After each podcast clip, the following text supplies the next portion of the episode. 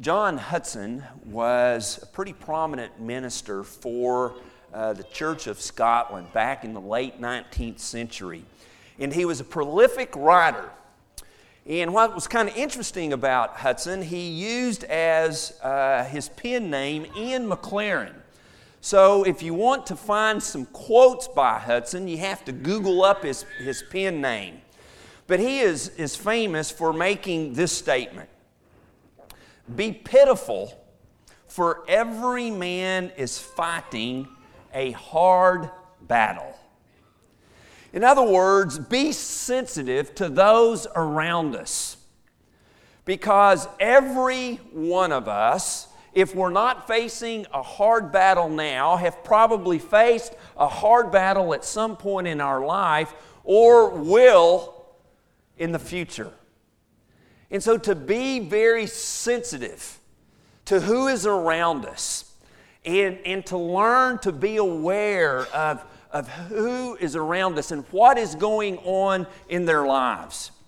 Because there is always an opportunity to encourage someone, to help someone, or to assist someone.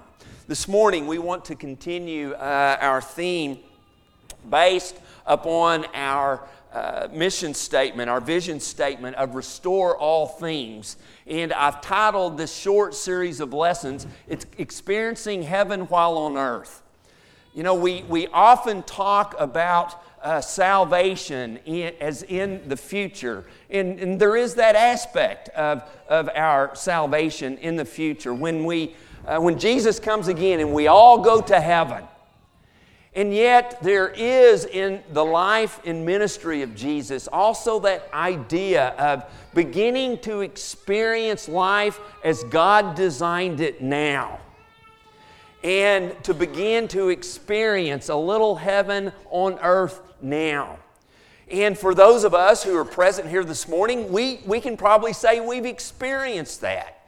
Because we have Jesus as our Lord and Savior. We're part of a wonderful church family here uh, at Lamar Avenue, but there are those in our community and those around the world who have very little hope, who are full of despair, who are full of discouragement for any number of reasons. And so as followers of Jesus, as disciples of the Christ, Uh, we should uh, have as a part of our vision uh, a sensitivity to those who need encouragement, those who, who need help, whether it is uh, a physical need, uh, an emotional need, uh, some kind of, of social need. If we have the ability and the opportunity to help, to be willing to reach out, because as doing in doing that, we have an opportunity to, to even make a bigger impact and, and a bigger significance. And if they don't know Jesus, being able to share Jesus with them and welcome them uh, into uh, the family of God as they respond appropriately. So we are talking about restoring all things. Responding to God's plan to restore all things to Him, we will purposely bring Christ's love and hope to our community and to the ends of the earth. And to this point in our uh, lessons from uh, the Gospel of Mark, we have emphasized uh, our mission work in Haiti. And last week we looked uh, at a story from Mark chapter five, and we're going to continue to work through uh, Mark chapter five this morning. We, we saw that instance when Jesus uh, was uh, approached by a man who was uh, possessed by a number of demons, and Jesus took care of that need. And so the challenge to us uh, to reach out to the marginalized of our community, uh, to touch the untouchable, to seek to reach the unreachable.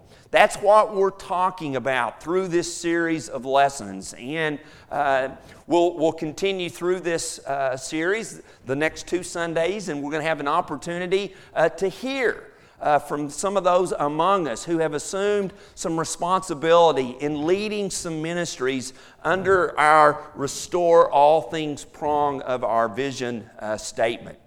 But I want to go back to Mark chapter five.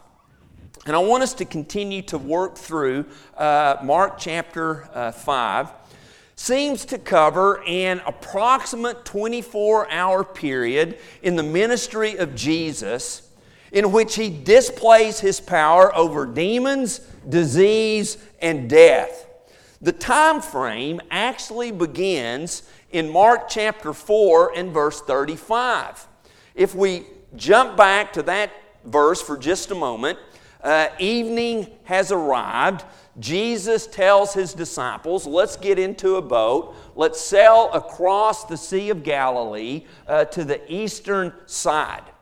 And as they're sailing across the Sea of Galilee, during that night, a great storm or squall moves its way across the lake. The, the boat is uh, threatened, and the disciples are concerned about their safety. Jesus is asleep in the boat. They wake him up, and he calms the storm. And their boat arrives on the eastern shore of the Sea of Galilee. And we covered that text last week when he is encountered by this man possessed by a number of demons. And we made the point last week that Jesus is now in predominantly Gentile territory.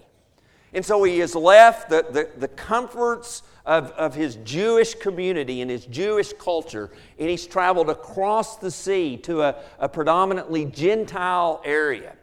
Again, reaching out to the unreachable, touching and ministering to the untouchable.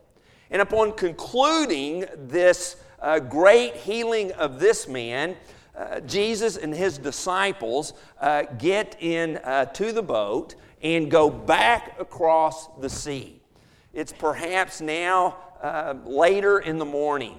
And upon arriving back on the western shore of the Sea of Galilee, uh, there's a great crowd awaiting. So let's pick up the story in uh, verse uh, twenty, uh, verse twenty-two, excuse me,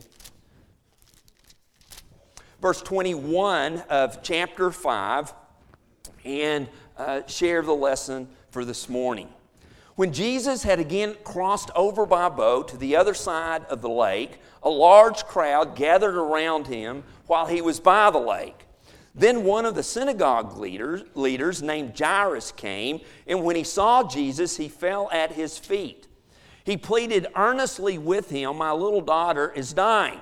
Please come and put your hands on her so that she will be healed and live." So Jesus went with him.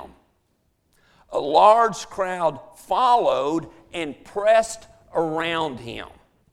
And so before Jesus is able to arrive at the home of Jairus and minister to his young daughter who is uh, so sick, this crowd gathers and begins to walk with, with Jesus. And it's such a large crowd that they're pressing around him. Uh, perhaps you've been in a circumstance like that, perhaps at a fair or an athletic event, as, as you're trying to make your way someplace, and there's this, this great crowd that gathers, and you're all slowly kind of moving uh, as, as a mob, so to speak. I'm sure we've all been in those situations, and that's what Jesus is experiencing here. So let's now pick up the story, and Uh, this morning we're going to especially talk about uh, this woman who reaches out and touches Jesus in order to be healed. Let's read verses uh, twenty-five through twenty-eight and read of the plight of this woman. "And a woman was there who had been subject to bleeding for twelve years. She had suffered a great deal under the care of many doc- doctors and had spent all she had, yet instead of getting better, she grew worse. When she heard about Jesus, she came up behind him in the crowd and touched his cloak because she thought, 'If I just touch his clothes, I will be healed.'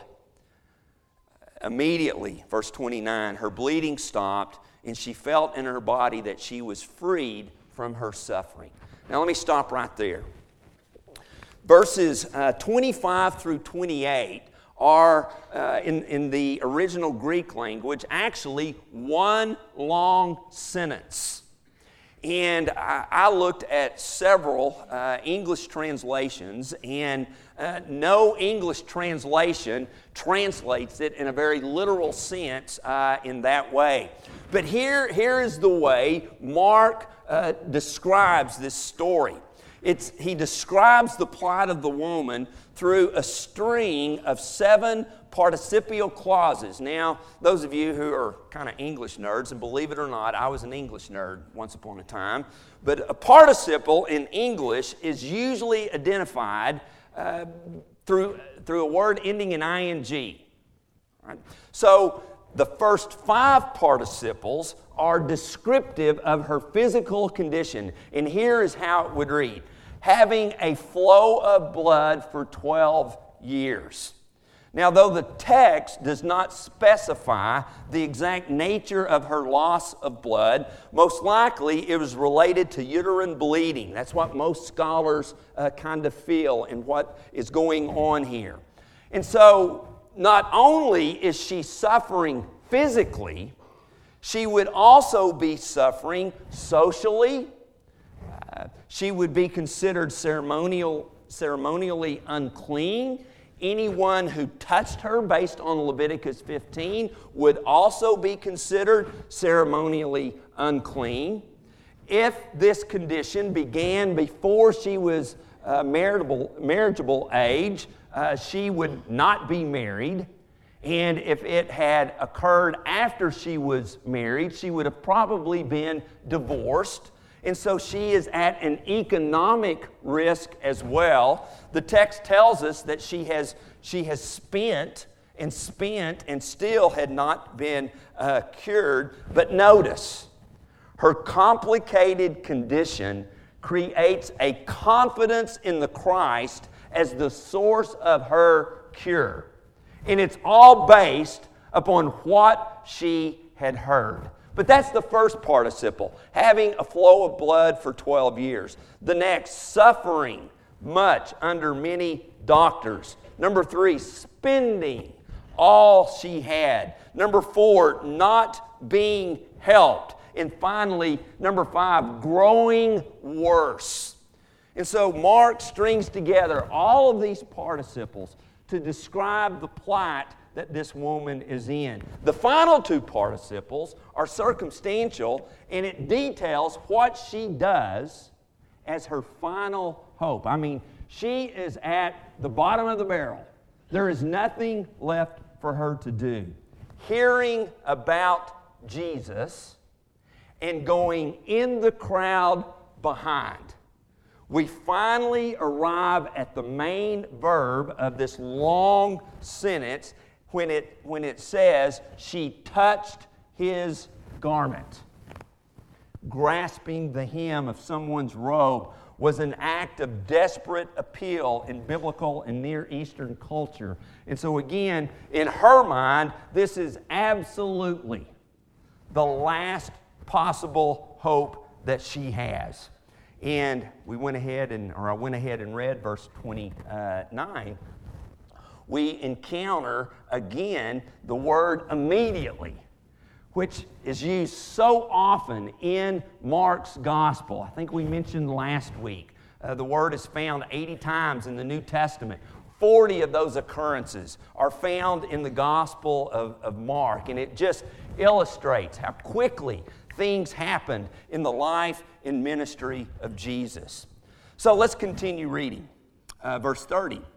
At once, it's actually our word immediately again, Jesus realized that power had gone out from him. He turned around in the crowd and asked, "Who touched my clothes?" "You see the people crowding against you," his disciples answered, "and yet you can ask, 'Who touched me?'" But Jesus kept looking around to see who had done it. And so we read in these few verses the power of Jesus uh, going forth. The woman knew that she had been healed instantly and completely. Uh, the text literally says the fountain of her blood was dried up. I mean, it stops immediately, and the cure is immediate. And at the same time, immediately, Jesus also knows that this power uh, has gone forth. And so he begins uh, to look around. Right? And so finally, the story concludes uh, with this potential of faith. Uh, we see the power of faith because of the power of Jesus. Verse thirty-three, then the woman, knowing what had happened to her, came and fell at his feet and trembling with fear, told him the whole truth. He said to her, daughter, your faith has healed you. Go in peace and be freed from your suffering. So we really have two primary characters with whom to identify in this story. The first is the woman, and then secondly is Jesus. And we should identify, I think, with both. Let's talk about the woman first. The woman exemplifies biblical faith. She exemplifies what can happen when we trust in Jesus.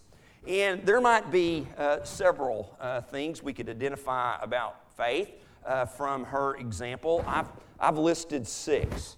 Number one, faith comes by hearing.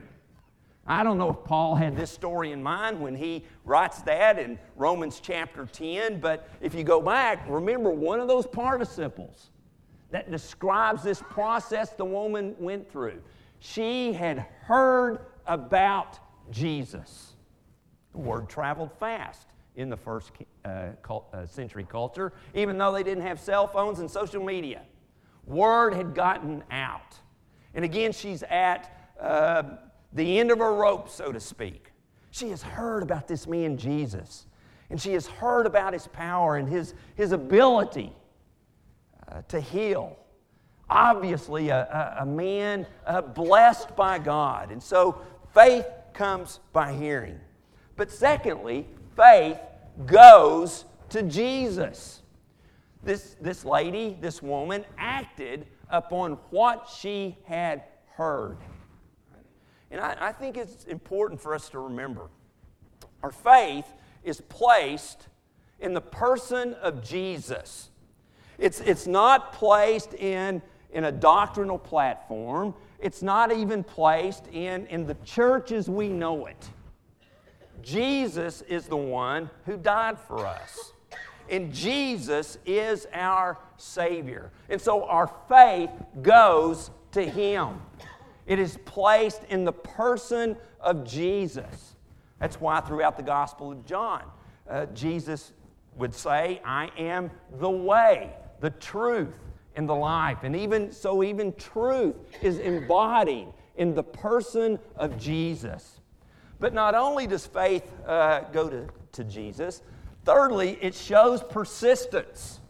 Again, this, this great crowd, this great throng of people, this mob, if you will, uh, pressing upon Jesus. And I don't know where she began her journey. I, I don't know where she was from. I don't know uh, when she uh, sees Jesus in the midst of this crowd, if she had to fight her way through. I kind of get that impression. But she persisted, because she was convinced that Jesus was her only hope. Number four, faith overcomes fear. Again, she could have been afraid of a number of things, uh, afraid that the crowd would dispel her and not allow her through. Uh, f- fear of, am I making the right choice here? But, but her faith in what she had heard about Jesus overcomes that fear. Number five, faith is embodied in action. Again, she acts upon what she has heard. And so she goes to Jesus, and she trusts in what she has heard. And so finally, faith opens the door to salvation. And so we have this beautiful picture exemplified by this woman of what faith is, of what saving faith is, biblical faith is. And why, why is it important? Because we may need that faith to fulfill the third prong of our vision statement.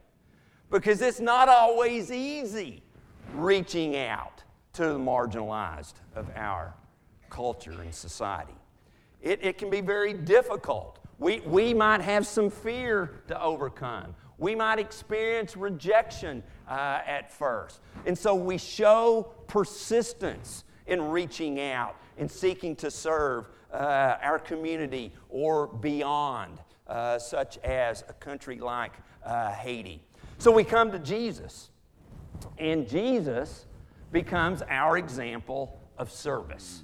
And that's really it, it, one, one word to describe this part of our vision statement, I would say service. Right? Again, accepting the challenge to reach out uh, to those around us. And I see three ways in this story that Jesus exemplifies service. First of all, Jesus served not only intentionally, but also spontaneously. Now, if you were here last week, I, I made the point that I am convinced that when Jesus got in the boat that evening, it wasn't just an evening pleasure cruise, that he intentionally went across to the pro- predominantly Gentile side of the Sea of Galilee. He did it on purpose, in other words. He was intentional about it. We, we see other times in the public ministry of Jesus where uh, he intentionally does some things to reach people, to serve people, to minister to people. But this is an occasion where it just kind of happens, just, just kind of spontaneously, again, because of, of what this woman had heard about Jesus.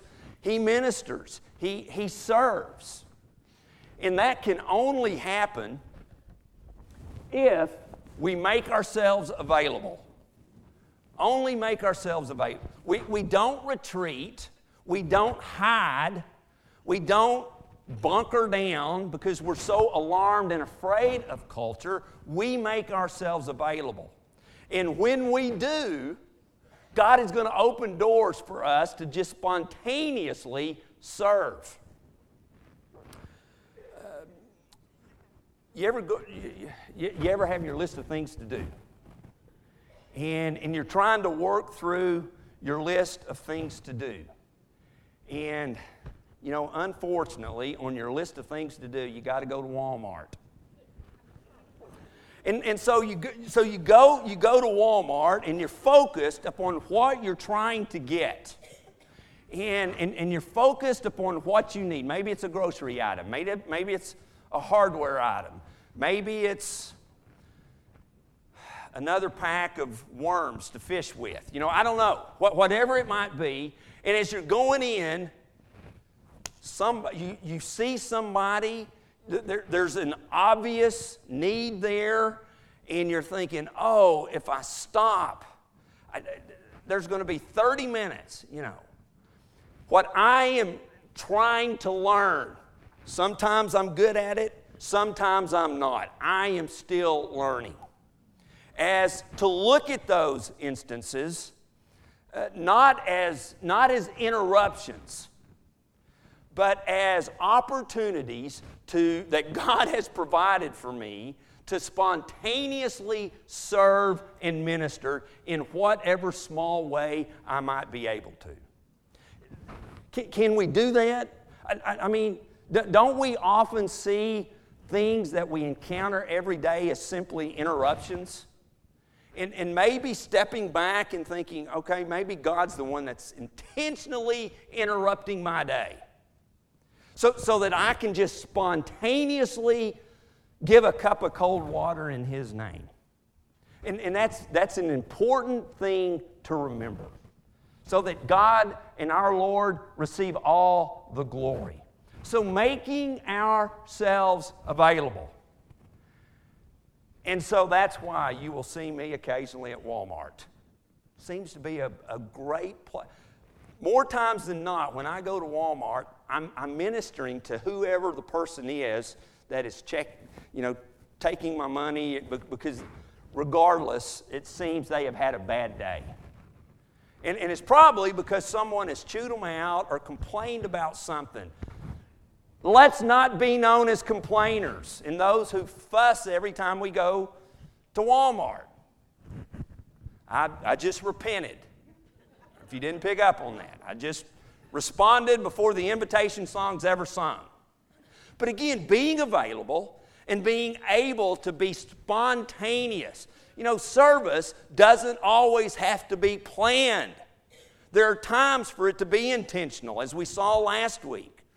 But then there are other times when it just kind of needs to happen, and that only happens when we make ourselves avail- available. And then finally, notice how Jesus encourages this woman.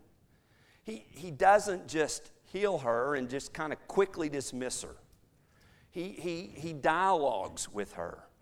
He addresses her as daughter. You know, other occasions, such as John chapter four, he addresses the female he encounters as woman. Here it is daughter, a very tender term. He commends the faith that she exemplifies. He tells her to, to go in peace. And he concludes by, by ratifying what has, has taken place. And so it's, it's, it's as if Jesus is affirming her. And, and just as we saw last week, uh, the, the man that Jesus healed of all the demons, you know, he sends him on a mission. And, and I think this is, this is the way Jesus affirms this woman to, to, to go in peace. Do you think she had a story to tell? Do you think she shared that story with others? Absolutely, she did. And so after we serve and minister to people, to be, again, as encouraging uh, as we uh, as we can. Here's, here's the challenge. I mentioned a moment ago that this woman was at the bottom of the barrel, the end of the rope, whatever cliche phrase you want to use. She had nowhere else to turn. But her complicated condition creates this confidence in what she had heard about Jesus as the source for her cure. And, and so in, in, in the same way, we're, we're back to that question that we asked last week. You know, what, what are we known for in our community? Are, are we known as a place where people who have heard about Jesus can experience Him? I mean, someone has someone has said, speaking of cliches, you know, uh, you may be the only Bible a person ever reads. And it, and it is kind of cliche-ish, but it's true. And, and so this challenge of people seeing Jesus living within us, and, and when, when they need help, when they need emotional support, if they need, if they're hungry, if they need a visit, if, if they need help being cured of some disease, you know, will they think of Christ's people? And will they think of, of Jesus, of this place, being a place that they can encounter the risen Lord? This morning, I was looking at social media, social media really early. And I don't follow this person. I did a little research. And it, it, be, it became what I found, I think, the perfect conclusion to this lesson. It was retweet, retweeted by someone I follow, and so it became a part of my uh, Twitter feed. It was tweeted out by a man named uh, Carlos Carlos A. Rodriguez. He is a minister in Raleigh, North Carolina. He's originally from Puerto Rico. And not only does he preach and minister in North Carolina, but he leads groups regularly to his native Uh, island of, of Puerto Rico, which, as, as we all know, devastated by a hurricane in, in the past several months, and he's rebuilding homes. And in, in fact, if you go to his Twitter feed, his little hand, handle is, "Hey, come with me to Puerto Rico and build a house." And he tweeted this out yesterday. "Dear Church, Stop gathering around the name of Jesus while ignoring the ways of Jesus. Remember the poor. Visit the prisoner. Feed the hungry.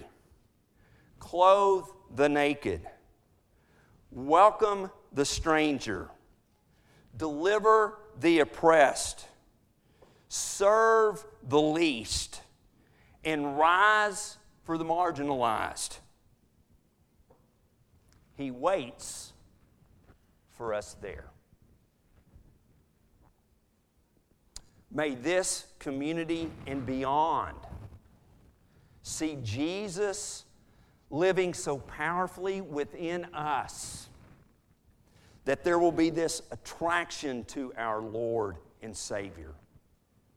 And we can even more so become known as a place that people can come to for emotional support, spiritual support, physical support. If they're sick, they can get medicine. If they're hungry, they can find a meal. They can find something to eat. And so let's just not gather in the name of Jesus unless we are also willing to practice the ways of Jesus. Let's stand and sing.